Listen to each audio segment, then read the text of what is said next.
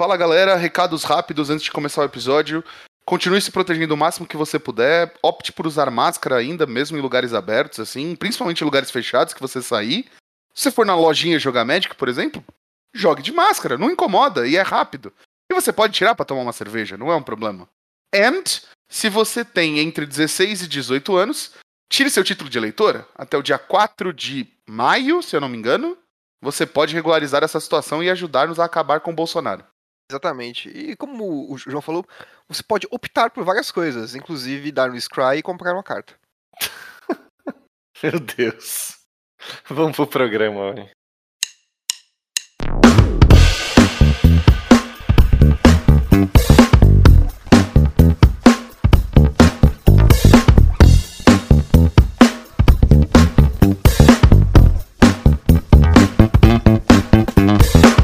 Fala, galera, aqui é o João e nesse programa eu vou provar que a minha chama reacendeu.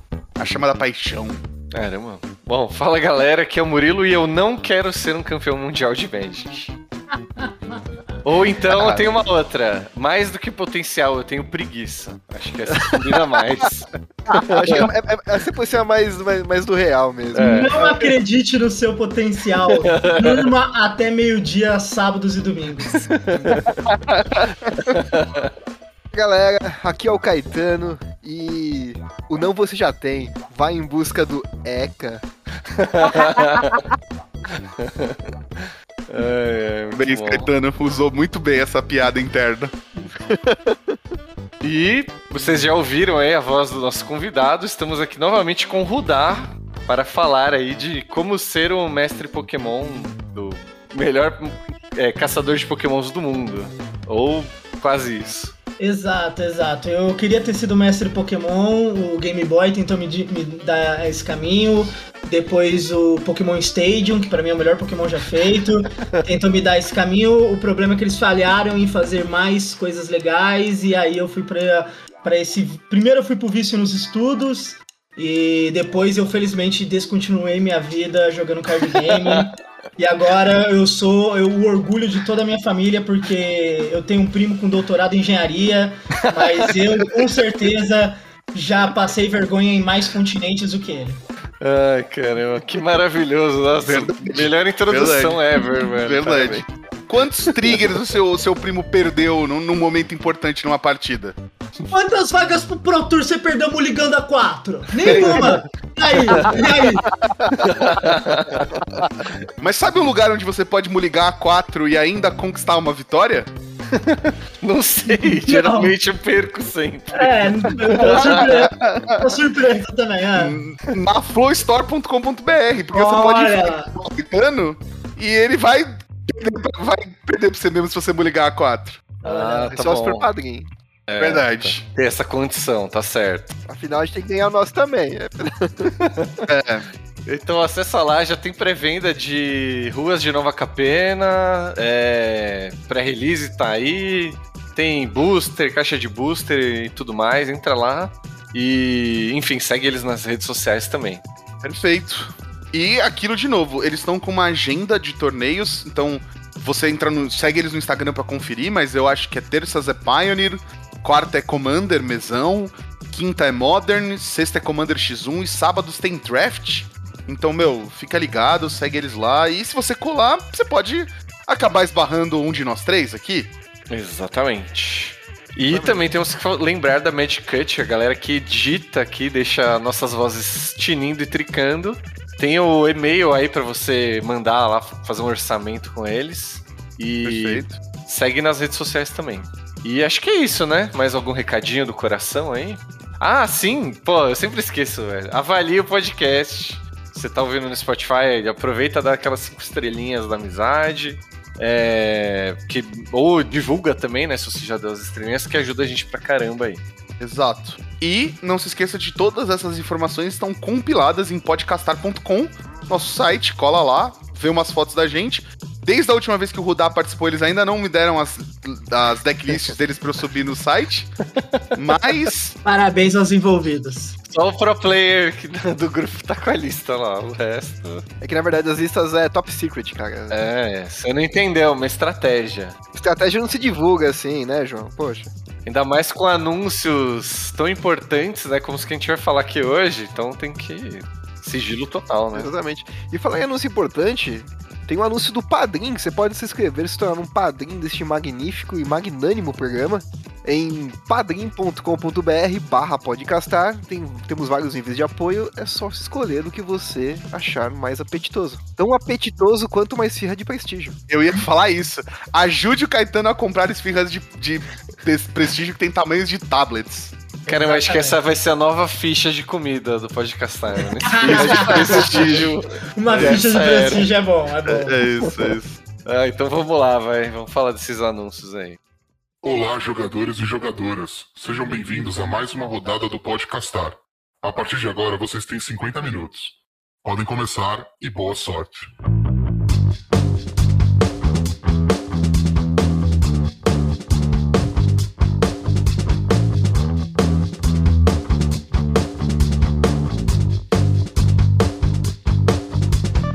Então, tivemos anúncios no último dia 31, que foi... Muita gente falou que era próximo bastante do dia 1º de abril, né? Ou perigosamente próximo bastante, né? Pra eles poderem voltar atrás, caso desse alguma coisa errada. E esses anúncios, sei lá, podia acontecer, né? Esses anúncios são do novo Organized Play, né? Ou... como a sua trilha para ser um campeão ou campeão mundial de Magic. Então, em resumo, assim, você precisa ganhar 4 torneios para se tornar campeão de mundial de Magic. É fácil. Bem resumidamente é olhando isso. O gráfico ali, é isso, né? Na pirâmide Illuminati que eles fizeram ali, realmente é rapidinho, você chega ao topo e entra na nova ordem mundial. É isso. Eu coloquei seu rosto numa carta, né? É isso. De Magic. Exatamente. Eu coloquei na minha cabeça, o que eu associei de tudo que eu li do artigo é que eu tenho que ganhar 4 torneios pra ficar famoso. Cara, dependendo de como você ganhar um torneio, você já fica famoso, né? Acredite no seu potencial. E às vezes nem ganhar precisa, né? É, então. Você chegar de roller patins e tapa-sexo gritando, eu não tô louco, não! Você vai saber famoso. Exatamente. Você fica famoso, é um bom ponto. Umas nudes minhas assim também fica, né? Ah... Tipo isso. Você já fica famoso razoavelmente. Mas é uma... Já entrando, né, no assunto, assim... É uma linha bem, bem simples, né? Quando a gente pensa, que eles falaram, tipo, em 4 eventos eu sou campeão mundial. Cara, isso é muito diferente do que estava acontecendo antes, que você fazia uma Olimpíada do Gugu e no final você descobriu que você não ganhou, tipo, um evento na sua região, tá ligado? Então realmente é uma maneira muito boa de resumir, né, eles ainda fizeram, né, a gente brinca o rolê da pirâmide, mas eles fizeram, né, um gráfico ali bonitinho, é realmente pra passar essa vibe de simplificação, assim, e é bem prático isso. É, o link da matéria toda, caso vocês queiram ler por si só, se vocês não leram, tá aqui embaixo na descrição do episódio, então é só dar uma cola lá e já era, né? Exatamente. E também vai ter o artigo, bom, não sei, né, que é o Rudá fez um artigo antes do anúncio, que era... As expectativas talvez a gente acabe falando, mas a gente vai deixar também o link, se você quiser ler antes de ler o artigo, pra ver o que se consolidou aí, né, Tem muita coisa que tá pedindo ali no meu artigo que ainda vai ter, né, a gente vai falar disso, ainda vai ter a parte digital, né, mas tem muita coisa que eu tô pedindo ali que, cara, foi agraciada, assim, né, então eu acho que esse que é o ponto, a gente não tava esperando muita coisa, ou se você for ver assim, as expectativas muito altas do meu artigo ainda estão muito longe disso, do que aconteceu, assim. Então, acho que é por isso que muita gente ficou muito animada, assim. A galera ainda tá digerindo tudo, né? Até porque ainda vai ter a parte digital pra gente chegar a uma conclusão completa. Mas ele foi muito melhor do que a gente estava esperando, com certeza. É que... se tratando em jogo competitivo, assim, a gente vem numa minguante muito grande, né, cara? É paulada atrás de paulada. Então, tipo, sei lá, eu vejo que as mudanças não foram falando, nossa, agora realmente o bicho vai pegar. Estamos partindo para uma estrutura muito bem sedimentada e tudo mais. é basicamente uma... É como vocês falaram, tipo, é ganhar 4 torneios. É simples e totalmente funcional, né? Desculpa te interromper, Caetano. Antes da gente continuar o assunto, eu acho importante, companheiro Rudá, você me dizer explicar pros ouvintes que você falou que queria discutir com o Lula, Organized Play. O que é Organized Play? Então explica pros ouvintes, por favor. Bom, vamos lá. O que é Organized Play? Organized Play é o jogo organizado. O jogo organizado é uma estrutura que faz com que você desenvolva um ambiente competitivo dentro de qualquer jogo. Então, por exemplo, a loja aqui do lado de casa, ela tem, sei lá, um torneio na terça, ela tem um torneio na quinta, ela tem um torneio no sábado, e de vez em quando tem um torneio um pouco especial com uma premiação maior. Isso é um organized play, né? Um jogo organizado. Ele faz com que você jogue. Porque tem que lembrar assim, o organized play do Magic, ele é muito antigo.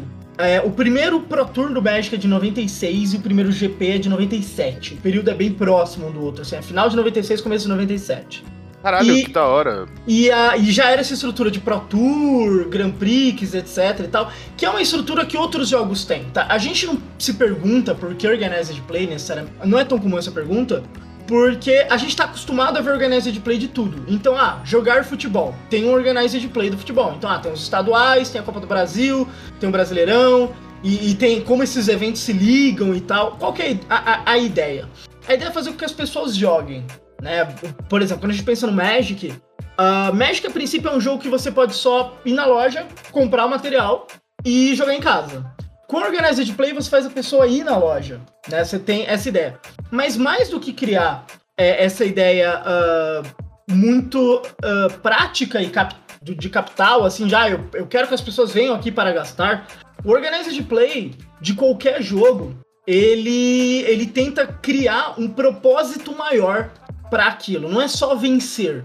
Ele vai criando níveis, ele vai criando degraus e tal, e isso vai dando cada vez mais propósito.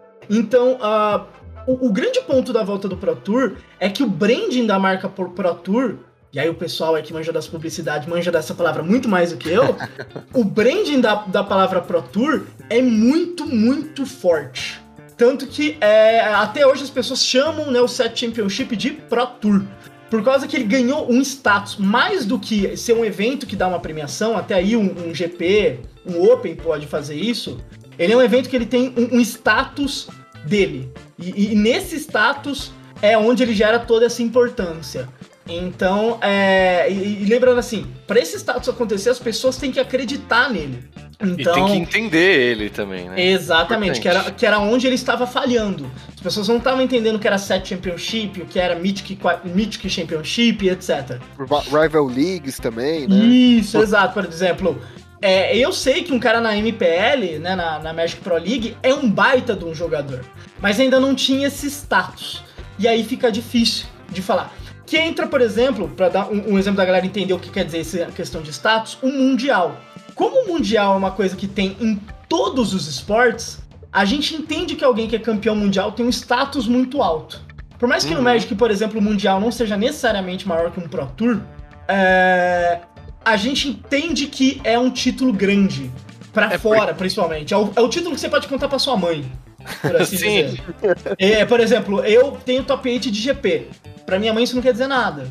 Mas se eu falar que eu tenho top 8 mundial, ela entenderia. Seria esse o ponto. Então, todo o Organized Play, toda essa questão, ele faz uma construção de signo. Aí vamos entrar na semiótica. Significado, da coisa. Exato. Ele tem um signo e um significado, onde ele dá um status diferente para todo o processo, justamente porque as pessoas estão acostumadas a entender como chegar nele, qual que é a dificuldade de chegar nele, e entendem que existe uma dificuldade lá dentro também. Muito porque elas já acompanharam a jornada do herói, muitas vezes a ponto de ocorrer uma valorização. Então, eu tenho um amigo aqui na minha cidade, ele ganhou um PTQ, e ele joga super bem, ele amassava todo mundo. Ele foi pro Pro Tour, ele fez 0-4. E aí ele volta, e aí, tipo, foi super difícil pra ele ir de novo e tal. Toda vez que tá acontecendo essa jornada, as pessoas vão entendendo uma rede de signos que vai sendo construída em volta dessa palavra. E o Organized Play nada mais é do que essa rede. Quanto mais complexa fica essa rede, mais difícil fica de entender. Quanto mais difícil ela fica de entender, a parte de cima vai ficando cada vez mais enfraquecida, porque menos pessoas estão acreditando nesses signos. O novo Organized Play, ele é simples, então ele torna fácil de acreditar nos signos dela, tornando ela cada vez mais forte, né? Inclusive com o topo dela, né? Que é o Mundial, sendo a parte mais simples, mas o Pro Tour e o Regional também sendo partes fáceis de acreditar, né? Então, o Organized Play, ele vem de um sonho. Tem que lembrar, o competitivo ele não é sobre cartas. O competitivo é sobre histórias, tá ligado? Você tá contando histórias o tempo todo. Um competitivo bem trabalhado é sempre isso. Quando o competitivo foca muito nas cartas, ele fica muito fraco. Porque as cartas são coisas vazias e vender histórias gera empatia. Vender histórias faz a pessoa querer fazer a própria história. E é nisso que esse novo Organized Play tenta. Tanto que a gente vai chegar no assunto de levantar uma chama dentro da pessoa, porque ela é um caminho que ela se vê. É mais fácil pra ela, não pensa que aquilo não é pra ela. Porque quando a gente faz o rolê muito complexo, você tem poucas histórias boas. Um outro exemplo muito bom de construção de história. Eu não sei se vocês jogavam na época dos regionais pra Nacional. Sim. Não, jogava, mas nem ligava pro... Já acompanhava isso. Os regionais tinham uma mística muito própria, porque o Nacional era um evento muito importante, era o principal evento no país. Eu consegui vaga em um desses, uma história bizarra, que eu fui pra São Paulo sozinho e fiz a pé, Cambuci, Barra Funda e blá blá blá blá. Puta merda. Não, a história é toda bizarra, mas o ponto é, essa história passou a ser recontada em alguns lugares, de uma forma até muito mais bonita, não tipo o Rudá fez merda, mas de uma forma melhor, porque ela vendia, porque existe uma ideia no interior de São Paulo de que é difícil ganhar dos jogadores dos paulistanos. Porque eles jogam mais competitivamente do que a gente. E aí cria-se ali uma narrativa onde um jogador sai do interior de São Paulo, sozinho, vai e pega a vaga. Tem essa ideia de pegar a vaga dos jogadores de São Paulo. Uhum. Então você cria uma narrativa, você cria uma história. E é uma narrativa que tem tantos pontos em comuns com outras pessoas que estejam, né? Fica tão genérica que é a vantagem dela, porque daí qualquer um se encaixa. Então, se o Rudá foi, eu também posso ir. Então, você cria isso. Então, um Pro Tour simplificado, né, um Organized Play simplificado, vende essa ideia muito, muito fácil, assim. A gente pensa no futebol também. Se eu fizer uma peneira, eu vou parar num time grande, e aí eu jogo uma Copa São Paulo, e eu me destaco também. São coisas hiper complexas. Você tem que passar numa peneira, que é uma coisa que tem muita política. Jogar num time profissional não é fácil, tem N obstáculos. Tá titular para jogar um evento que tem muita visibilidade como Copa São Paulo, mais difícil ainda, você vai enfrentar times muito bons. E aí, é tudo complexo, mas é genérico, aí o cara se vê em tudo isso, e aí você tem essa construção. De novo, você constrói vários signos, as pessoas acreditam nesses signos, e aí eles ficam cada vez mais fortes, né? Inclusive pegando até aquela ideia dos deuses americanos, né? Quanto mais você acredita... Sim, mais eles existem. Mais forte, exato, mais força, eles existem e eles ficam cada vez mais poderosos. O mito do Pro Tour, apesar de ter ficado abafado por um tempo, ele ainda era invocado e agora ele volta com força total, né? Então muita gente se identifica, eu vi muita gente casual que nunca se importou muito competitivo, se identifica porque esse mito já foi feito, né? E ele é muito forte e quando você acredita nele, ele fica mais forte ainda.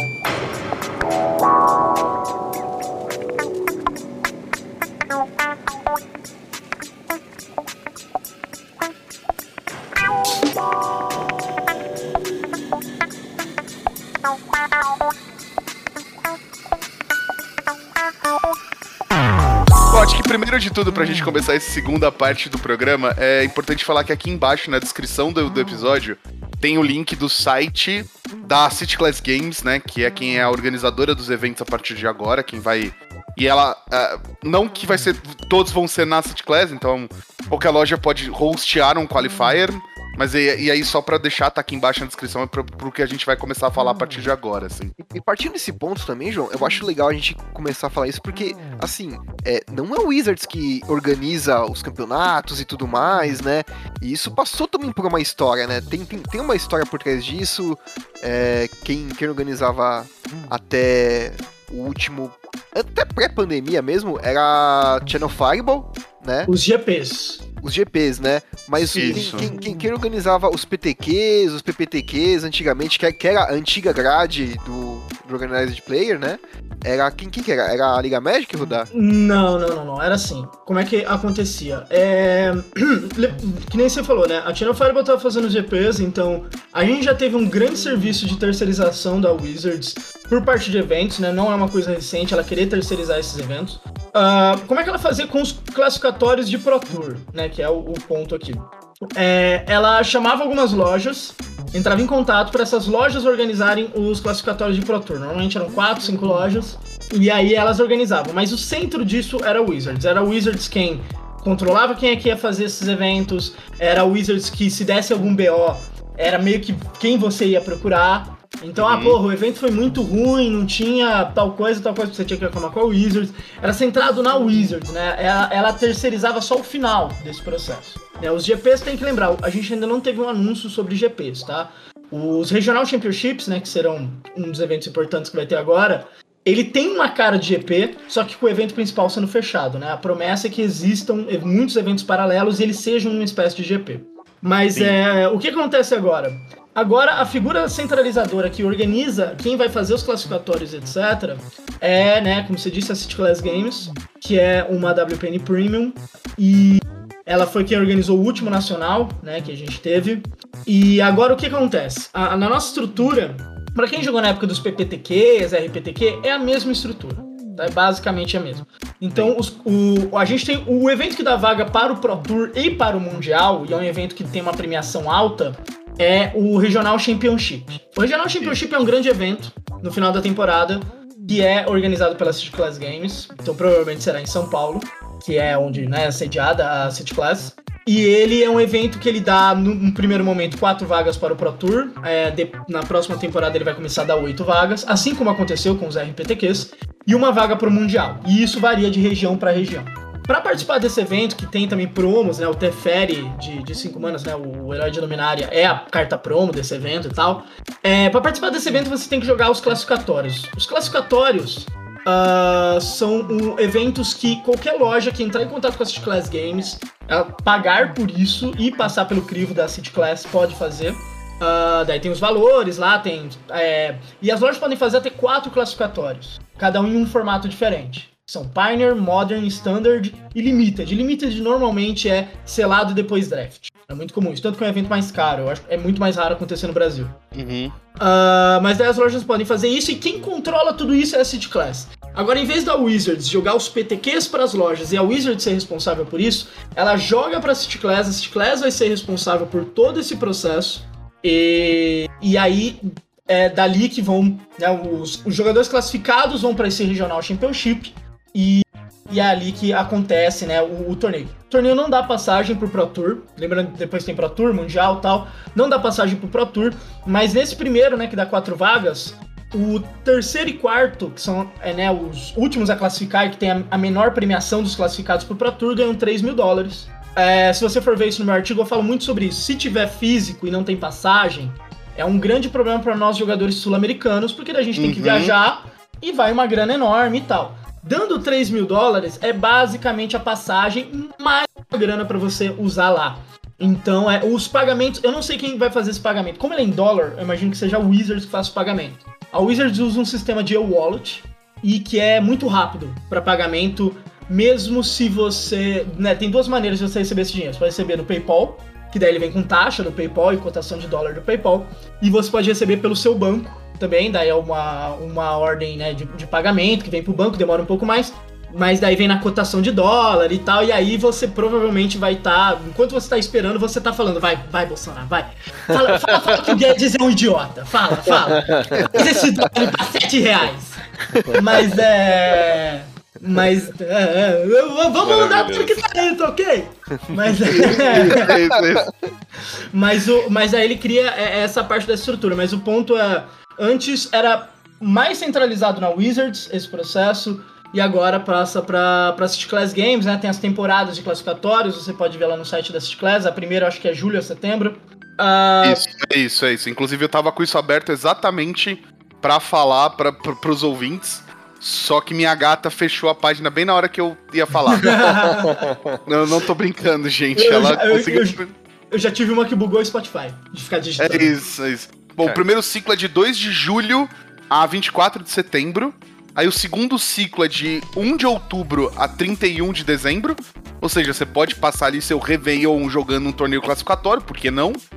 Se sua família, por acaso, votar errado em outubro, você já sabe pra onde você vai passar o seu Réveillon. Exatamente. Havana.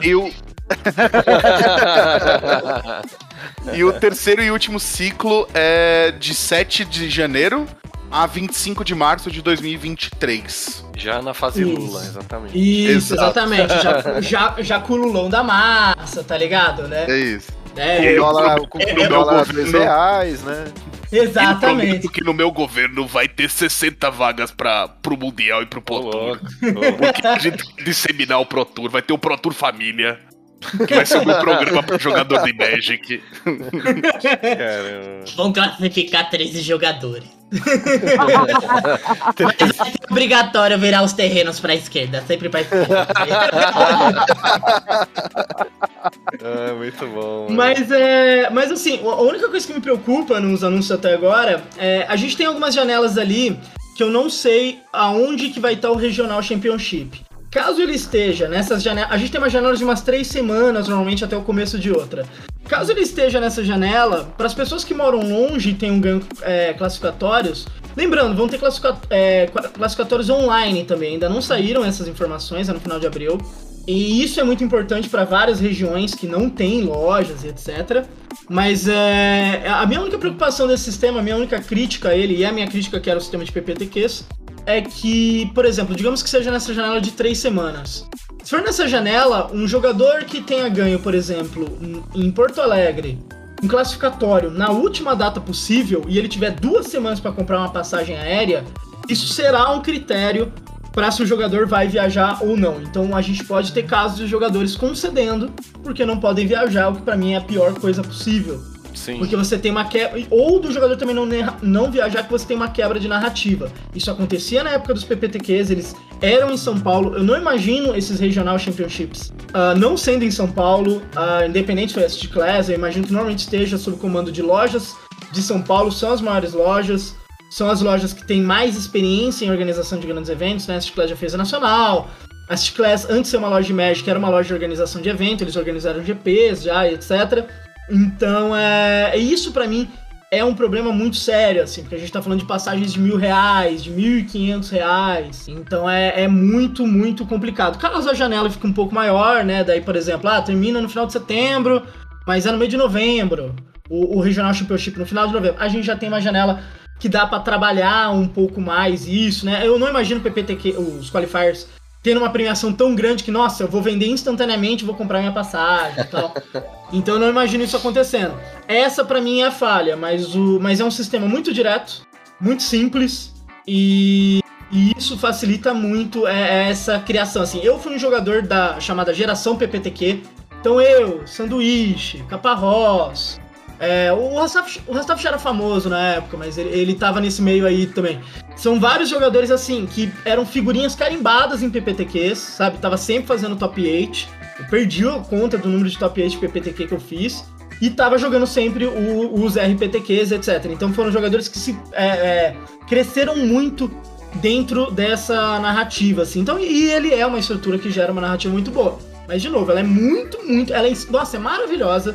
Se você mora no Rio, São Paulo, ou você mora em qualquer lugar onde, assim, é muito prático pegar uma passagem pra São Paulo. Então, que nem agora não precisa mais do rolê do nível 2, né, do juiz nível 2. Isso abre para lugares, por exemplo, como Curitiba, que teve muitos problemas com essa questão do juiz. É um lugar que, se você ganhar passagem, eu acho que deve estar, sei lá, 150, São Paulo, Curitiba. Não sei, mas não deve estar, tipo, um absurdo de caro, assim. Então dá pra pessoa, num período curto, se planejar. BH também, não é tão... Mas ainda assim, Cuiabá... Não, e tem o lance da pessoa se organizar, né? Tipo, tem que, sei lá, não vou trabalhar de... né? Vou levar pro hotel, trabalhar do hotel, tem todo um... Sim, não, tem as questões. Mas essa de ser muito em cima era complicado. O CLM evitava um pouco isso, porque afinal tinha um gap muito grande das classificações. Então era o gap suficiente para as pessoas virem de longe. Então não era tão incomum virem jogadores de lugares muito longe do São Paulo. Mas se o gap for muito curto, eu imagino que ele seja curto, ele gera esse problema. A gente já vai ver como é que vai classificar online, por exemplo. E aí, se online, por exemplo, for muito antes, aí já dá uma melhorada nisso, né? Pra galera que é muito longe. Mas o sistema é bom, assim. Se eu tento tirar da realidade, que é uma coisa completamente insana de se fazer, ele é bom porque ele é muito rápido, ele é muito prático. E você vai a partir da sua loja. E isso, em termos de construção de narrativa, é muito bom. Porque o cara ganhava vários FNMs, nunca tinha jogado nada mais sério, joga esse evento, ganha, vai pro regional, vai bem no regional, o cara do nada tá tirando foto na Torre Eiffel. Então essa construção de narrativa é muito bom. Esse é o objetivo, que é o slogan, né? Play the game, see the world. É isso. E eu acho que agora é muito importante a gente falar de, tipo, do que eu brinquei na abertura, de que foi, mano, de acender a chama, e de que você já falou, da, tipo, muita gente comentando com você que ficou hypadaço com esse movimento, sabe? Tem. Não, tem muita gente. O tio Vini veio falar comigo sobre isso. O tio Vini é conhecido pelas groselhas dele e tal. E ele falou, cara, porque a primeira final de Regional Championship, o formato vai ser Pioneer. E provavelmente nós teremos classificatórios Pioneer, né? Isso fez o formato crescer bastante, né? E pensar assim, muita gente tá olhando e falando, cara, ele não tem esse sentimento de não é pra mim, que tava acontecendo com o classificatório do Arena e classificatórios maiores e tal. Então ele pensa, cara, é a loja que eu jogo toda semana. E o deck que eu jogo toda semana. Se der ruim, eu tô lá. E sabe, e tem carta promo pra quem participa, né? Tem carta promo pra top 8, tem uma especial versão foil, né? Que é um Nictus foil pro vencedor e tal. Então fica muito assim, não tem nada pra fazer no fim de semana. Meu time já foi eliminado. Que era o meu caso, por exemplo, no Paulistão. Então, isso. É muito perto pra você falar que aquilo não é pra você, tá ligado? Tá muito no seu braço. Então, quando a gente vê essa construção, ela anima muita gente, porque ficou aquela coisa, eu tenho que pegar um 1.200, aí eu jogo tantas rodadas, e aí eu sei que tem um monte de cara bom jogando, e etc. Ou vou jogar um torneio de 12 rodadas e tal. Não, é uma coisa tipo, cara, eu jogo 5 rodadas no top 8, pô, game dayzão eu já ganhei, e era a mesma coisa. Vai ser a mesma galera. De repente essa promo paga a inscrição. A promo acho que não vai ser muito caro, mas tipo. Exato, mas já tô ganhando alguma coisa. É isso. Em vez de pedir uma pizza naquele fim de semana, eu vou jogar um torneio. Porque é uns 50, 60 pau pra entrar. Por aí, é mais ou menos quanto eu tô esperando. Então, tipo, fica essa coisa muito mais palatável, não fica tão longe. E isso é o mais importante. Eu tava conversando com um padrinho do podcastar, o Flávio. E aí ele fez assim, a gente tava tomando uma cerveja, ele fez, acho que ano que vem, se voltarem os formatos, ou talvez eu vá me animar pra jogar, né, uns nacional, uns classificatórios pra nacional. Eu falei pra ele, pô, Flavinho, mete a cara, mano, eu vou com você, a gente vai, toma cerveja, joga, se der ruim a gente volta pra casa, tomando cerveja, se viva, se der bom a gente pegou uma vaguinha, pô. Né? Tipo... Eu fiz muito isso já, tá ligado? Na época de PPTQ, depois teve outros eventos que eu joguei às vezes classificatório assim. Era muito isso, assim, era o nosso programa de fim de semana, né? Então, por exemplo, Bauru tá numa região do interior de São Paulo, onde a gente viajava pra muitos torneios muito fácil. Tipo, a 2 horas de carro tinha muito evento. Então, pô, você vai pra Araraquara, você vai pra Ribeirão, você vai pra Marília, vai pra Botucatu, então tudo era muito perto. E aí fica muito prático, tipo, é meio que a mesma galera indo sempre, mas você consegue chamar aquele cara que, pô, fui bem nos torneios da loja, ele sabe quem é a galera que gosta de competir, troca uma ideia, pô, vocês vão pra onde? A gente vai para Araraquara, tal, no sabadão, tal, vocês saem que horas? Cara, o torneio começa às 10, a gente vai sair umas 7h30, tá ligado? 7 horas, mais ou menos, a gente chega umas 9, 9h30, passa numa padoca, pega um negócio e joga. É da hora de jogar? Vamos! E é isso, tá ligado? E aí fica uma coisa mais de comunidade, assim. E principalmente pro cara que tem isso na cidade dele, tá ligado? O torneio é às 10, eu acordo às 8h30, tomo um banho e tal, viro pra minha mina e falo, tô indo lá e tal, vai acabar no máximo às 3 da tarde, depois a gente sai, faz um negocinho à noite, né, a gente vai pegar um cinema. Isso é uma praticidade que é muito diferente de, por exemplo, os torneios que eu tava jogando, por exemplo, no Magic Online. Quantas rodadas são? 10. 10 rodadas. Foda, aí você tem que fazer, tipo, 10-0, 9-1. Dificilmente um 8-2 vai passar. Aí depois tem o top 8 e tal. Aí, tipo, digamos que foi 1 hora. Foram 13 horas. Eu comecei às 10 da manhã. Tô acabando às 11 da noite, tá ligado? Foi meu dia pra isso. É exaustivo e tal. É outra pegada. Então essa pegada mais simples, mais próxima torna tudo muito melhor. Lembrando, ele já tem esse brand na cabeça dele, de Pro Tour. Ele teve o RPTQ e o PPTQ ficaram por bastante tempo. Acho que eles ficaram 4 anos, 3, 4 anos. Então eles também estão na cabeça do cara. Tudo isso já tá pronto. E é mais palatável do que você evoluir para outras coisas. E essa história de ter jogo online, né, também, é que ainda não anunciou exatamente, né, tudo, tem que ver os detalhes. O jogo online pode resolver o principal problema num país continental como o nosso, que as pessoas não têm oportunidades nem um pouco iguais. Um cara que jogar em São Paulo, ele provavelmente terá 4 qualifiers por fim de semana. Vai ter um de manhã e um à tarde. Isso acontecia com o PPTQ. Você perde um, vai pro outro. O grind era muito pesado. Em 3 meses, você tinha a oportunidade de jogar 12 fins de semana, às vezes 48 eventos. E um cara, por exemplo, em Salvador, não tinha isso. Ele jogava tipo em Salvador, em Feira de Santana, às vezes mais uma cidade. E esses classificatórios online podem resolver isso. O Magic Online eu imagino que vai ter só a vaga pro Mundial, que é o Showcase, que é o principal evento do Magic Online, que já dava vaga pra Pro Tour, tinha uma premiação e tal. Mas no Arena eu quero ver realmente se eles vão tentar colocar qualifiers pros Regional Championships. Se eles fizerem isso, pessoas de lugares distantes conseguem a vaga muito cedo e podem se planejar pra fazer essa viagem da melhor maneira possível. Vai ser bem louco. Eu também vi que vai ter alguns last chance, né? Como a gente tinha no GP. Isso. Então, tipo, mesmo que o pessoal não consiga até propriamente a data do evento, né? Alguns dias antes vai ter um evento que é... Isso, os grandes eventos tinham isso, né? O RPTQ tinha isso, o Nacional tinha isso, o GP tinha o Trial, né? Que é pra você ganhar by 2. By 2, é. Porque o GP é um evento aberto. Mas sim, normalmente tem... Esses classificatórios costumam ser mais interessantes ou pra quem já mora em São Paulo, ou pra quem, assim, por exemplo, o cônjuge conseguiu vaga. Aí a pessoa vai junto e joga, porque daí tem uns paralelos interessantes e tal. Desculpa, Rodar, é conge, não é conge. É conge. Desculpa. Puta, falar nisso, a hora que falou dos problemas de juiz em Curitiba, me veio... Nossa, eu não quis interromper, mas na hora que você falou que teve problema...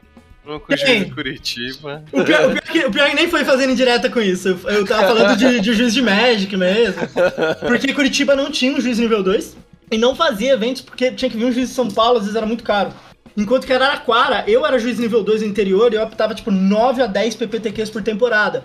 Então Araraquara, a região toda, né, em volta de Bauru, tinha muito evento porque tinha eu. Então o cara pagava minha passagem, não era tão caro. E pagar minha passagem, mais uns parangolá, e ficava tudo certo. Então o meu exemplo era isso, tipo, uma cidade, né, com 2 milhões de habitantes não conseguia fazer eventos, enquanto que uma cidade de, acho que Araraquara deve ter 400 mil mais ou menos, conseguia fazer evento, né, Bauru tem 450 mil, então em volta de Bauru tinha muito, assim, tipo, Ribeirão fazia, tal, várias cidades menores conseguiam fazer por conta disso. Era mais com isso, mas também tem um problema que às vezes tem, né? Quando o juiz tá atuando junto com a promotoria. Quando ele prende os concorrentes, né? Pra presidência. Ele fica pulando de partido em partido. Cara, teve uma parada final que você falou nesse último pedaço aí Rudaqui. Ontem a gente trombei uns amigos e tal, e eu tava brincando que eu tô indo pra campeonato pra não fazer amigo, que eu tô indo pra ganhar, que se eu quisesse fazer amigo eu vinha aqui jogar Commander. Cara, isso é mentira, tá? Isso é muito mentira. É verdade, porque, velho, o João não faz amigo jogando Commander. Exato. Ninguém faz amigo jogando Commander. Ninguém faz amigo. Excelente ponto. Não, mas o fato que eu queria falar é, tipo, que, mano, o que eu mais gostaria é que, tipo, todos os meus brothers, todo aquele grupo que tava ontem lá, reunido jogando Commander, fosse junto na lojinha disputar É muito legal. É isso, entendeu? É, tipo, é o gathering dentro do competitivo. Sim, assim, não quer dizer que a gente não vá pra ganhar, não quer dizer que a gente não jogue sério. A gente treina, a gente se prepara. Eu tenho um grande amigo que participou da última época que eu tava fazendo isso bastante, né? Que foi antes da pandemia, que é o Tony. Ele é bem conhecido da galera de São Paulo. Conheço o Tony. O grande Tony, grande meu. Enorme. Maluco, é gigantesco. Mas o Tony era um cara que, assim, a gente ia pra vários torneios juntos, todo fim de semana. Domingo de manhã eu saía xingando Deus e o mundo. Que eu tô acordando essa hora? Não. Mas assim, a gente ia e era uma experiência. E a gente não deixava de treinar durante a semana, e tinha resultados, e classificava, e isso e aquilo, e era super legal. Mas tem essa parte. É que nem o RPTQ, pra mim, em um momento, ele virou um lugar onde eu via muitos dos meus amigos. É um torneio super competitivo, tá valendo vaga Pro Tour e tal. Mas não quer dizer, é aquela coisa, tem uma diferença muito grande entre adversário e inimigo. O adversário você respeita, você joga sério, etc.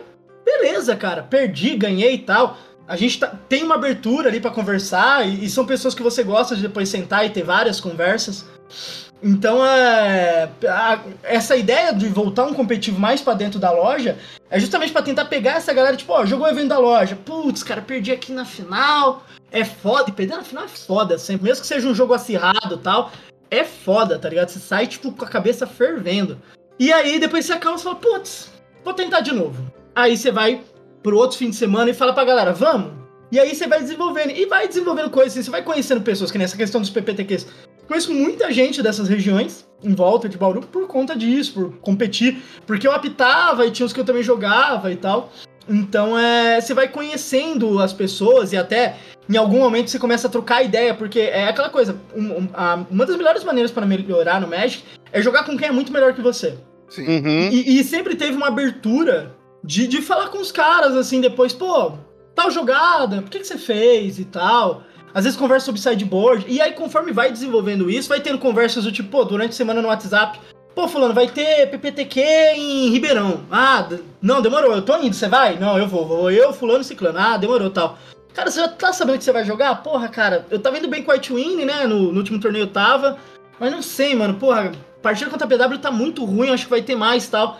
Porra, cara, eu tô indo de Esper, porque eu acho que ganha do BW. Pô, você acha mesmo, cara? Porque eu joguei com o BW puro contra a Esper, eu acho que não foi tão bem. Não, por causa que... E aí, a conversa tá indo. Você tá desenvolvendo. Que nem o cara, não, o Kaito é a carta-chave. Você faz ele na 3, mano, o cara não responde easy. Por isso que eu tô jogando. Porque ou o cara tem tal coisa, ou ele tem que botar pressão. Então, se não tiver pressão, você diz... E aí vai indo. E você vai criando essas redes. Eu tenho grandes amigos, assim, caras que eu confio que jogam muito bem, que vêm...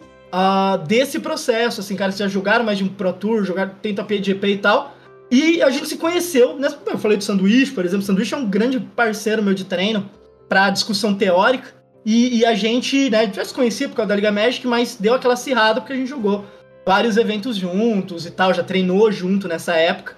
Eu conheço uma galera que fez um podcast nesse esquema aí, os caras conheceram na loja, se juntaram. Olha aí, então... O PPTQ é uma... O Qualifier, né? É uma chance disso aí. É tá vendo? Nessa narrativa toda que o Rudá fala, não, porque os caras saem de lá de longe, vêm pra cidade e tal.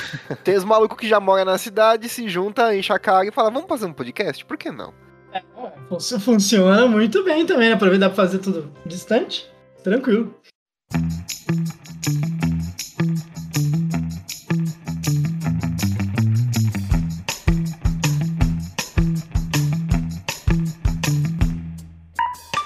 Pra gente ir se encaminhando aí pros finalmente, acho que a gente acabou meio até que falando durante o programa, mas vamos dar um... O que vocês acharam, né? Tipo, considerações finais aí, o que tem pra melhorar, o que tá bom, enfim, quem quer começar aí falando?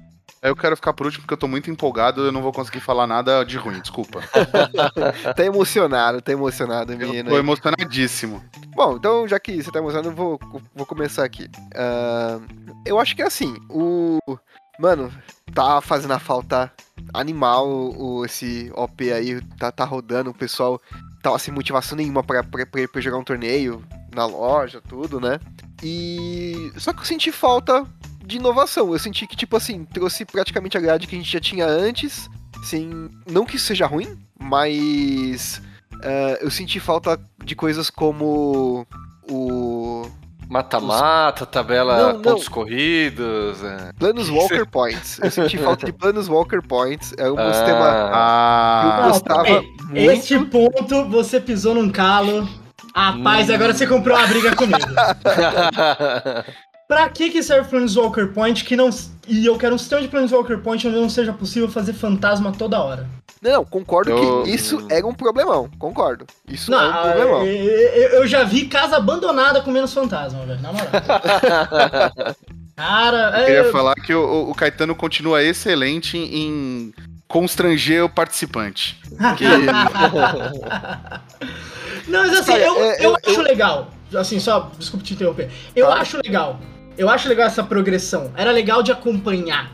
Eu fui top 4 do Brasil, cara, de Planeswalker Points. Eu fiz, tipo, acho que 4 mil e cacetada pontos numa temporada. Mas, assim, é foda dar coisa pra Planeswalker Point se não tem como fiscalizar. Tipo, é muito legal acompanhar ponto. Mas se ele não valer nada, ninguém se importa. E se ele valer algo, os caras fazem ghost. Tinha uns malucos que tava... Tipo, cara, eu era top 4. Eu tinha jogado, tipo, 5 GP na temporada. Eu fiz... Eu fiquei em 17º no Nacional, empatado com o 9º, com o 8º, quer dizer... Eu joguei coisa pra caramba e tinha cara perto de mim que eu sei que nunca saiu de casa e o cara tinha quase os mesmos 4 mil pontos que eu, tá ligado? Se desse uma vantagem real, esse cara ia estar na minha cola. E não tinha como fiscalizar. Então, tipo, eu acho muito legal o sistema de pontos. Sério, eu acho do caralho o sistema de pontos. Tipo, faz o cara... Tanto que eu gostaria que no Arena, quando a gente abrisse, tivesse na frente da tela... Tipo, os primeiros colocados do ranking, tá ligado? Pra ficar acompanhando a corrida. No mall tem os troféus e tal. Eu acho tudo isso do caralho. Só que se não tem como fiscalizar, ele perde todo o sentido pra mim. E é por isso que eu sou muito tretado com ele.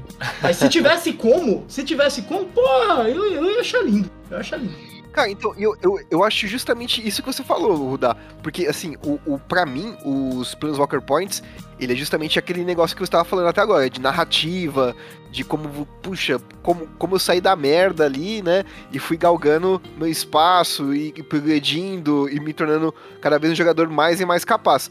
É, tanto que, tipo, é uma das minhas maiores frustrações o Companion... Não registrar no próprio aplicativo o seu histórico. Nossa, muito, né? Muito. Concordo. Pra você resgatar o seu histórico, tipo, resgatar entre muitas aspas, né? Eu participei de um torneio semana passada, por exemplo. Pra eu rever esse stand, eu tenho que anotar o código num pedaço de papel e entrar com o código de novo. E isso, tipo, vai ser... vou abrir o stand, ver e vou fechar e vai sumir de novo também, sabe? Ninguém vai ficar anotando isso aí, né? Realmente. Sim. Não, assim, até dando mais reforço para essa questão da narrativa, o meu Planeswalker Points, pra mim, eu lembro que eu printei a minha tela final, né? Ele é uma narrativa do quanto que eu fui jogar no Magic. Então, no primeiro eu tinha 1.000 e poucos pontos, depois 2.000, depois 3.000, depois 4.000 cacetada. Então, tipo, ele também foi mostrando uma narrativa do quanto que eu joguei. E eu colocava esse objetivo pra mim. Eu lembro que no terceiro, eu acho que eu fiz 2.600, que 2.500 era by 2 em GP. E eu coloquei aquilo como objetivo pra mim, tá ligado? Quando começou a temporada, eu falei, eu quero ter by 2. E eu fiz por onde, tá ligado? Eu viajei pra jogar evento pra ter 2.000 e cacetada pontos, então pra fechar o meu tanto. Eu acho muito legal. O meu problema é que se ele der algo muito interessante... Infelizmente, mas tem gente que abusa disso. Exatamente, e isso daí é ruim. Eu gostava também porque o Planeswalker Points, ele tinha um histórico das partidas, tinha como você zoar o seu amigo que ele era freguês, tá ligado? Tem um grande... eu tenho amigos que, pô, eu tô 6-0, cara, e, pô, eu zoo o cara infinito. Tudo isso é muito bom, mas eu acho muito complicado de registrar e dar um valor real a isso, se a Wizards mesmo não tem como controlar. Por mim, o ideal seria a Wizards saber controlar isso. É a mesma ideia do Rewards. Eu não sei se vocês pegaram a época do Rewards. Rewards, não sei o que é. Não. Eu sou velho. O Rewards era o sistema antigo de pontos. Se você jogasse tantos torneios, você ganhava umas cartas promo na sua casa. Você ganhava um de cada. E, tipo, tinha comando críptico, cólera de Deus, raio. Tinha um monte de coisa. Não, se você procurar as cartas, assim, é só carta da hora, tá ligado? São aquelas cartas full art. Isso. Full art, assim. É as full art mesmo ou aquelas que vinham com o carimbinho escrito DCI? Não, a DCI era as promos de FNM, etc. Ah, tá. Mas é do Rio Arts. A gente comentou em um programa sobre esse sistema aí, que até a carta aí, enfim, não tem texto, a gente não... Isso, não, tem N problemas isso. Mas era muito bonito, era muito legal. Cara, tinha maluco, e eu conhecia. Todo mundo na casa do cara tinha DCI, velho. Tá ligado? Ele tinha DCI, a mulher. A mulher, o cachorro, todo mundo tinha DCI, velho. E aí todo mundo. Eu acho que por isso ele foi descontinuado também, né? Vários sistemas foram descontinuados por causa que a galera esculachava. Então é muito foda essa parte, assim. Já entrando aqui pra gente, né, dar uma continuidade, assim. O sistema pra mim é muito bom. Ele peca nessa questão que eu falei da distância. Ele não resolveu esse problema. A gente tá num país continental. E esses problemas são muito reais pra mim. Eu admiro muito pessoas que jogam muito bem e estão completamente fora de grandes centros. Pra mim, o PV é muito maior do que Finkel e Kaibud, Porque ele nunca teve num grande centro, né? De Porto Alegre ele tinha que ganhar PTQ em cima de PTQ. Numa região que tipo, tinha um evento só e etc. Então é, o sistema peca nisso. Ele falha nessa parte. Por outro lado, a gente vinha de sistema nenhum. Exato. É, eu falava que a gente tava a um passo ou de Etacombi ou de Salvação. Felizmente a gente foi pra Salvação. Eu espero que ele vá sendo continuado. É, ele tem uma continuidade, ele trabalhe isso muito bem. É um sistema que pra mim tem um futuro, mas ele tem que ser recalibrado. Há questões dos pontos, assim, por mais que eu tenha pegado no pé do Caetano, eu acho bom, em algum nível eu acho legal você trabalhar isso. Então, por exemplo, pô, vamos fazer um Planeswalker Point só de Qualifier, só de evento mais importante, que daí é mais fácil de controlar. Pra mim já seria muito bom, porque eu concordo com ele. Conta uma história, e isso é extremamente importante em qualquer jogo, manter um histórico. Quando eles descontinuaram o Planeswalker Point, se perdeu muita história do Magic ali dentro. Então, pra mim são essas coisas. Tem coisas que tem como melhorar ali, vários detalhes, etc. Mas, a princípio, porque a gente esperava e tal, ainda é um sistema bom. Lembrando, a América Latina é a periferia deles, né? Então, eles nunca pensam na gente. E ainda é um sistema bom pra gente, quando a gente tenta ver, assim, de uma maneira bem positiva. Eu ia comentar exatamente isso. Não, vou cortar você aqui, mas tipo, eu acho que o Brasil ainda assim tá em destaque em relação à América Latina, porque, porque a gente tem uma loja específica que vai sediar os eventos, que é a City Class, enquanto a América Latina inteira tem um outro fornecedor, né?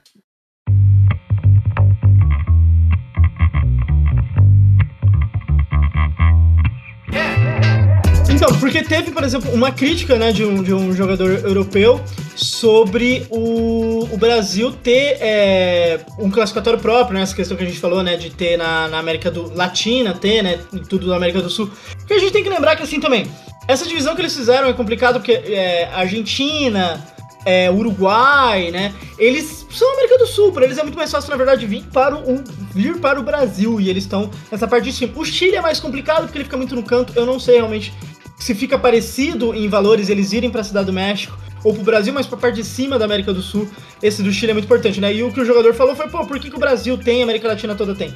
Então, cara, primeiro por uma questão de tamanho, a gente é muito maior, então a gente tá falando de um continente inteiro, a Europa é muito menor, cabe aqui, nesse sentido tá faltando aula de geografia pra ele, além de que, né, a gente tem uma questão de primeiro mundo e terceiro mundo, muito por conta do período, né, colonial, e aí ele também falha num momento de história ali, né? Acho que ele não sabe o tanto de ouro que foi levado nosso. O tanto de Pix que tem que fazer pra pagar essa dívida.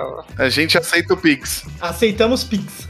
Porque ele tem que entender que essa questão de primeiro e terceiro mundo não surgiu assim divinamente, né? Ela tem motivos históricos, mas é uma pessoa que não entende que o Brasil é muito maior que a Europa, não consegue entender vários conceitos. É só a gente pensar num mapa mundi que é feito onde a África é pequena, quando a África, na verdade, é gigantesca, um continente enorme com diversas culturas, tal, etc. E a Europa, que na verdade é que é pequena, também tem diversas culturas, tal, mas tem essa coisa muito curiosa chamada colonialismo, e recomendo, você jovem que tá ouvindo, recomendo muito dar uma boa estudada sobre o colonialismo e todo esse período. Inclusive tem uma fase do Emicida que a gente pode complementar isso que ele sempre fala, né, que o mundo fica mais feliz quando você sabe que a África não é um país, né, tipo isso. Exatamente. Você sobe muito na escala de intelecto mundial quando você entende esse conceito meio básico. É isso. Pois é, né? Mas então, aí acho que, tipo, pra gente encerrar, né? Ficou melhor, né? Como podemos observar aí, ficou organizado literalmente o nosso play aí, né? E tudo indica que a parte online também vai ficar, né, bem redondinha, assim. O Mall e o Arena vão ser portas de entrada muito importantes pro futuro ou futura campeão mundial aí, né? E se tudo der certo, vai atender, tipo, pessoas que estão fora de grandes centros e tudo mais, assim, né? Então, acho que também eu não tenho nenhuma crítica, assim, bem... o negócio dos pontos que o Caetano falou, seria legal ter de volta, né, aquela coisa, mas também não... Sim, mas vai ter que ser muito trabalhado. Eles falam de mais mudanças, né, ainda tem a questão sobre os GPs que não foi discutida, eles falam sobre desenvolver outros eventos para multiformatos, Então, por exemplo, fazer o Magic Fest bem fast mesmo e trazer a questão do Commander, que é muito importante também, trazer esse público para os grandes eventos.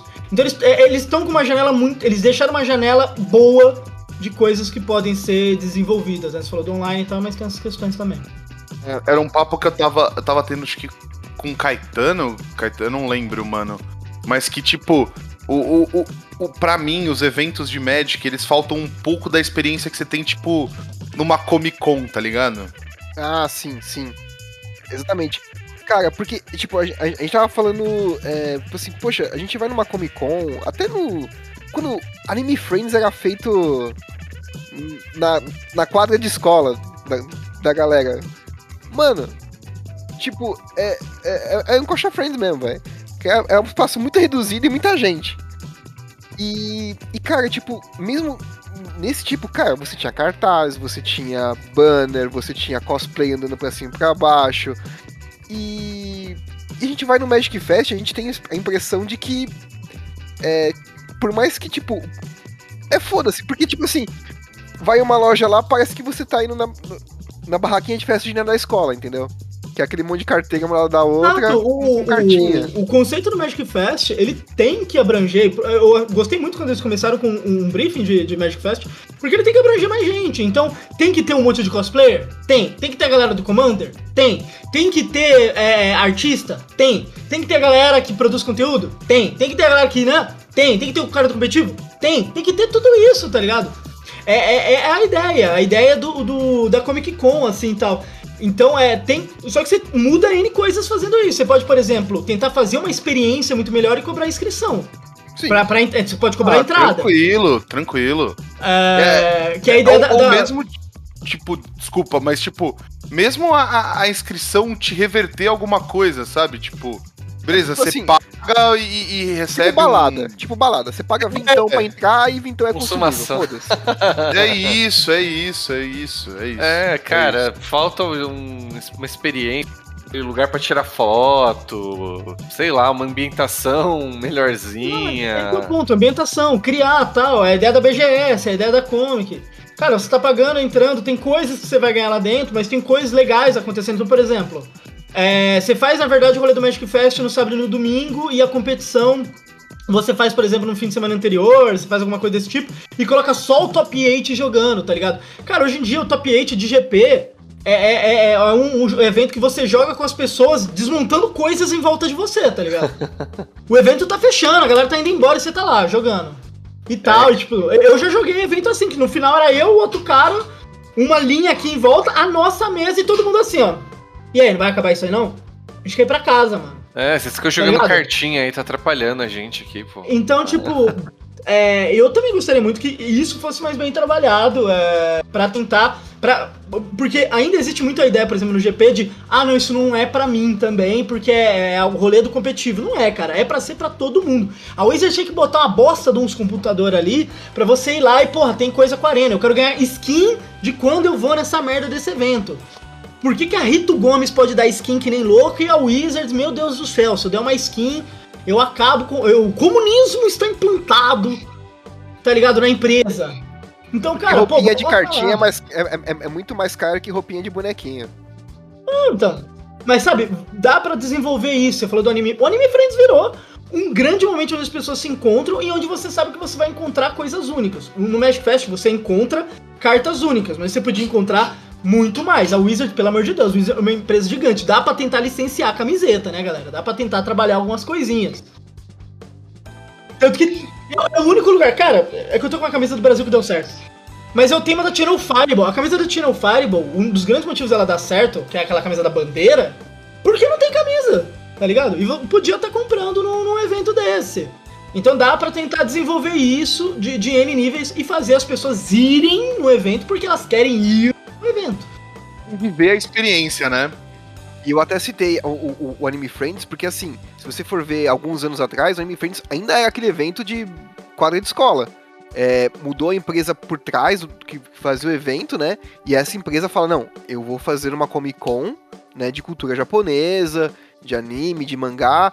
E, cara, o evento hoje é outro. Eu lembro que era no Campo de Marte, né? Então, a última que teve foi no Campo de Marte por uma... Eu não vou lembrar o nome da empresa que organizava anteriormente, mas a Meru, que é a empresa que hoje organiza o evento, virou a chavinha, o evento é outro hoje. Não, mas, e ele foca nessa ideia, daí vai também, ah, porra, seria muito legal ter Anime Friends mais vezes, daí ele vai, faz saca Friends, blá blá blá, blá blá blá, blá blá blá, e aí você vai ganhando em cima, tá ligado? A ideia do GP é, porra, era pra ser isso, é que ainda não tá construindo essa ideia, ainda tá muito focado no evento principal e tal, tanto que eu falava muito pra galera, assim, porra, vai no GP, ah, mas eu não quero jogar evento principal, cara, você gosta de jogar selado? Tem selado pra caralho, você gosta de jogar draft? Tem draft pra caralho, você quer jogar formato? Tem torneio pra caralho, então, tipo... Daí você vai trabalhando isso muito mais. E nesse sentido, né, com a gente refazendo o OP, é um momento de você abrir esse tipo de evento cada vez mais, assim. E desenvolver isso e ficar cada vez mais interessante. Perfeito. Perfeito. Acho que é isso, né? Quer falar mais alguma coisa? Você quer? Falou que tava empolgadaço, queria sua opinião. É, eu queria, mas a gente já se estendeu pra caralho, mas é que, tipo... Mano, eu tô muito feliz, eu adoro a emoção de jogar o competitivo, por pior que eu vá, mas eu acho que, tipo, mano, sei lá, eu fiquei na posição 60 no último GP, num dia, e, mano, isso pra mim, eu contei pra minha mãe, eu contei pra minha avó, tipo, isso foi um momento de muita importância na minha vida, tá ligado? Eu fiquei na posição 60 numa GP. É isso, é isso. Causei um estranhamento na família. Dica, procurem GP São Paulo. Vocês vão ver o que vocês vão achar.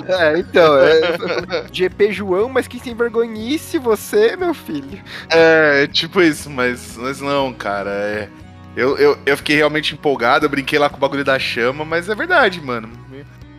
Que venha dia 2 de julho aí pra começar a ir nos eventos das lojinhas, rever a galera, trocar ideia... Tomar cerveja depois pra afogar as mágoas ou pra comemorar e vambora. E parece que, tipo, realmente, eu ouvi muita gente também falando que tá empolgada, então, cara, assim, até o momento acho que é só elogios, assim, como vê, né? Mas... Até a gente ser confrontado com a realidade. É, não dá pra saber ainda, temos que ver o que vem por aí, né? Como diz o meme. É, isso aí. Então que deixe de ser um fogo de palha, vamos trazer o Leonardo DiCaprio pra cá. E bora lá, galera. Bora 5 lá. Turnos. Atenção, jogadores e jogadoras. O tempo da rodada acabou. Joguem o turno atual e mais 5 turnos, se necessário.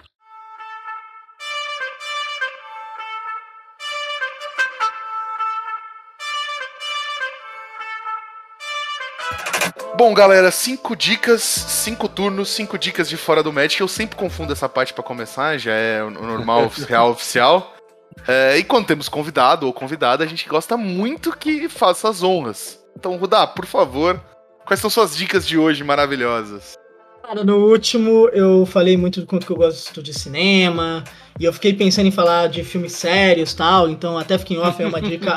A Culpa é do Fidel é um filme francês, muito bom, bem legal, sobre os impactos da Revolução Cubana numa família no Chile, e toda a questão do Allende também. Legal, que bacana, bacana, mano! Não, né? Vamos leve, vamos de boa. Então as minhas 2 indicações são 2 filmes muito podreiras, que eu gosto muito.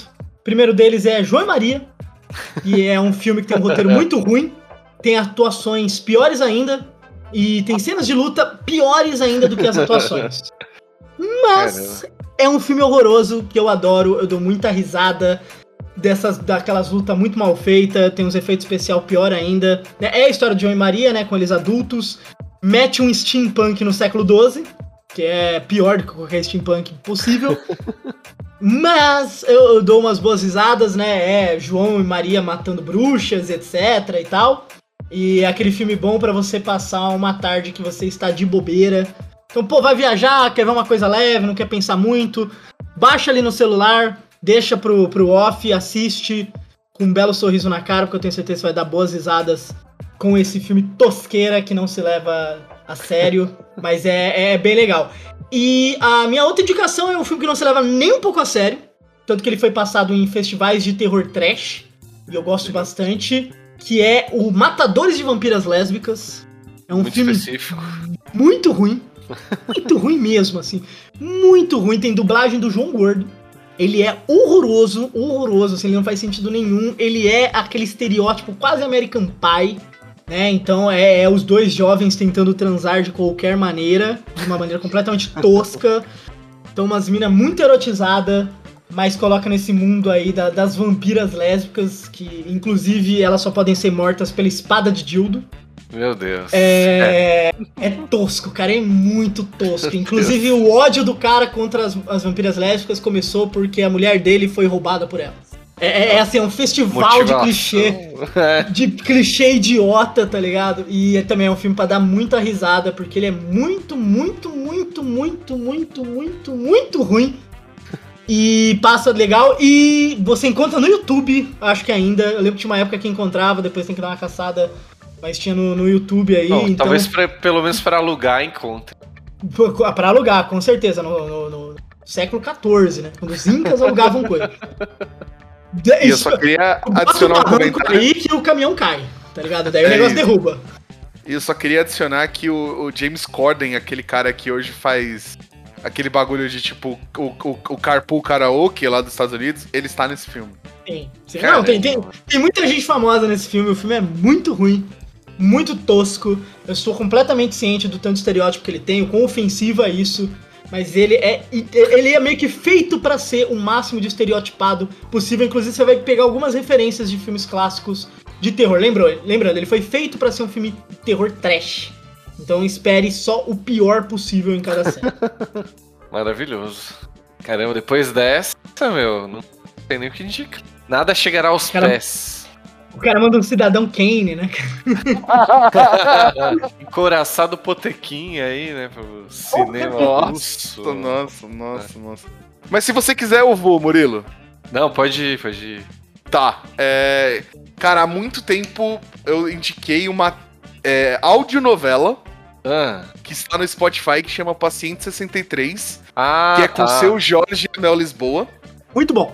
E, tipo... Ela acaba de um jeito que você fala, caralho, o que aconteceu, não sei o que.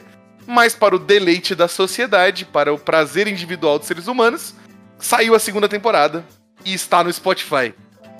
Então vá conferir o que acontece no final da primeira temporada de Paciente 63, nessa continuação.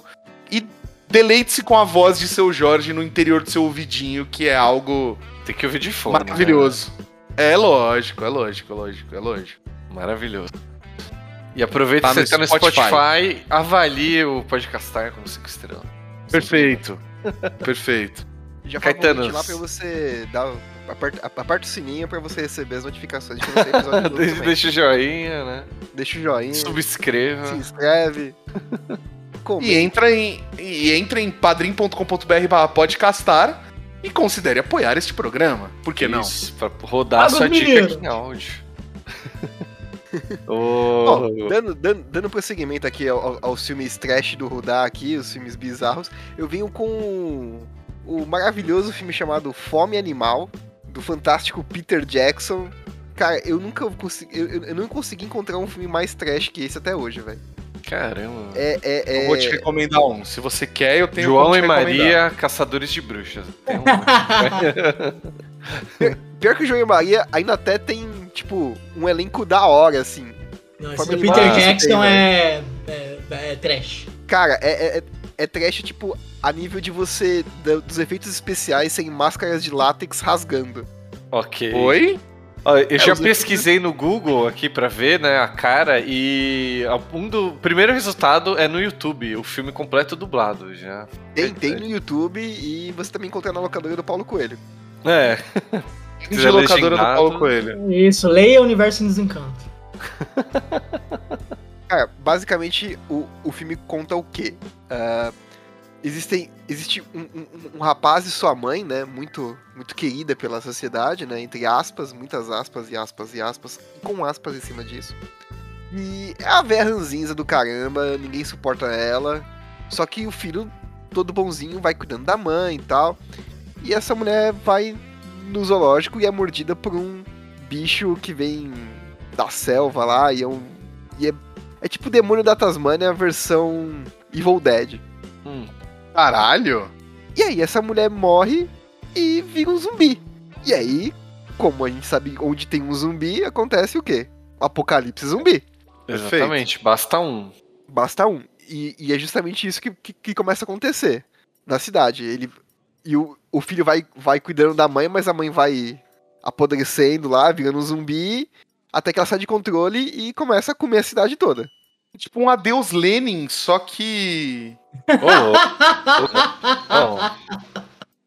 Caralho, Adeus Lenin é um puta filme. É muito bom, velho, tá louco.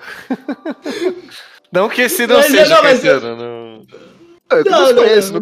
esse roteiro tá indo... Não, mas com esse roteiro não tem como pensar um filme muito bom, né, cara? Que roteiro bom. Que roteiro bom, cara. Mas o pior é que lembra o rolê do Adeus Lenin, né, que ele cuida da mãe, né? Então, basicamente é isso. Cara, tem um...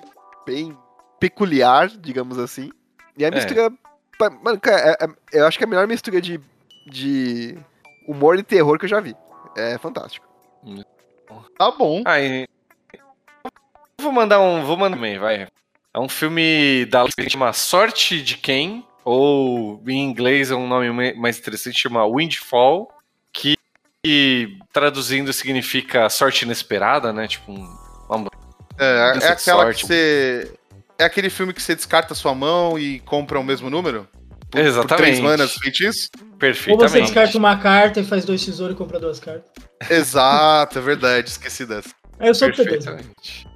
E, tipo, o título meio que diz sobre o que se trata, né? A sorte de uma pessoa durante o filme. E aí, pra evitar spoilers, não vou falar muito da trama, mas é um filme que tem basicamente 3 atores, 2 atores e uma atriz, né? E tem um terceiro quase que... como que chama? Aquela galera que fica no fundo da cena. Figurante. Adjuvante. Não, mais para figurante, assim. Um cara que praticamente não tem fala. Então o filme se desenrola com essas pessoas ali. E uma delas é o Marshall do How I Met Your Mother. Ele... Ah. A história começa com ele... numa casa muito rica, ele vai tá fazendo alguma coisa ali, e aí sei lá, tudo muda quando o casal, dono da casa, chega e se desenrola uma série de situações que, né, pra não dar spoiler, eu não vou... Mas o filme brinca bastante com esse negócio da sorte mudando, né? E tá da hora. E a Netflix lançou esse ano aí. E é isso aí, minha dica. Sensacional. Temos, né? 5 dicas. É isso. Não esqueça de seguir o Rudá. Aliás, Rudá, muito obrigado mais uma vez pela participação. Sempre um prazerzão. É maravilhoso, é. Tem sempre muito bom. Tem o artigo do Rudá na descrição. Vai ter as redes sociais também, né? Que nem da outra vez. Mudou alguma coisa aí? Dia de live, apoia-se. Tudo igual aí. Não, tudo igual, da mesma maneira, continuo com as streams normal, tem os artigos na Liga Magic, tem as páginas, né? Então tem no Twitter e tal. Meu Instagram eu uso mais pra coisa pessoal, não posto tanto sobre Magic assim. E tem o Após, né, que bateu a meta de live de 12 horas, né, eu fiz no dia do anúncio, inclusive. Sim. Foi bem legal, inclusive foi pro YouTube, depois a discussão que a gente tava lá tendo sobre isso. E, né, vamos tentar a próxima meta, que eu preciso mudar a meta. Ela tá, tipo, a meta tá fazer mais vídeos pro YouTube, eu já tô fazendo vídeo pra caralho. Então, provavelmente vai virar, tipo, um monte de live de 12 horas pra colocar no mês. Mas são as mesmas, né, quem quiser entrar lá. Então, agora que a gente tá indo pra esse caminho do competitivo, principalmente com o Pioneer, tem vários conteúdos lá já de Pioneer, o Parei Mais. O meu objetivo é sempre ter guias dos 8 decks mais jogados do formato. Pra você poder pegar seu deck, ir na lojinha, passar o carro, ir pro regional, do regional, ir pro mundial e chutar bundas. Do mundial ir pro intergaláctico. Exatamente. É tipo o Miss Universo, onde a Terra tá ganhando toda vez e a gente tem que começar a discutir isso. Isso aí. Só se mais falar. É só pro Mortal Kombat, né? É isso. E eu queria aproveitar esse momento desse assunto pra deixar a minha alfinetada nos meus amigos, que... Se você for palmeirense, caro colega, nem precisa tentar esse caminho, porque não vai rolar o Mundial pra você. Não. Caramba. Porque ele tá vindo mais de trás, né? Porque ele é bi-rebaixado. É isso. Então deixa pra quem tem essa experiência aí mundial, que vai ficar melhor. Ó, e aproveitando o nosso convidado tá aqui, eu vou fazer um jabá pra ele, que tem um apoia-se aqui nele de R$2.000, que é o curso intensivão. 10 horas mensais, é isso, Rudá? Eu acho que é semanais. Semanais, tá vendo? Você que, ao invés de pagar uma faculdade, quer jogar Magic, você pode contratar o Rudá. Gostaria de dizer que isso já foi contratado. Não no Apoia-se, na época de Apoia-se não foi contratado, mas eu já peguei um mês, o cara pagou um mês de aula minha antes de jogar um GP. Só queria dizer isso. E ele foi bem. Olha aí. Aí ó, queria aí, dizer ó. Que eu já paguei o mês passado, eu já assinei pra ter a aula com ele. É só pra é isso. E essa ideia de antes do GP aí foi muito boa. Tô anotando no meu caderninho aqui.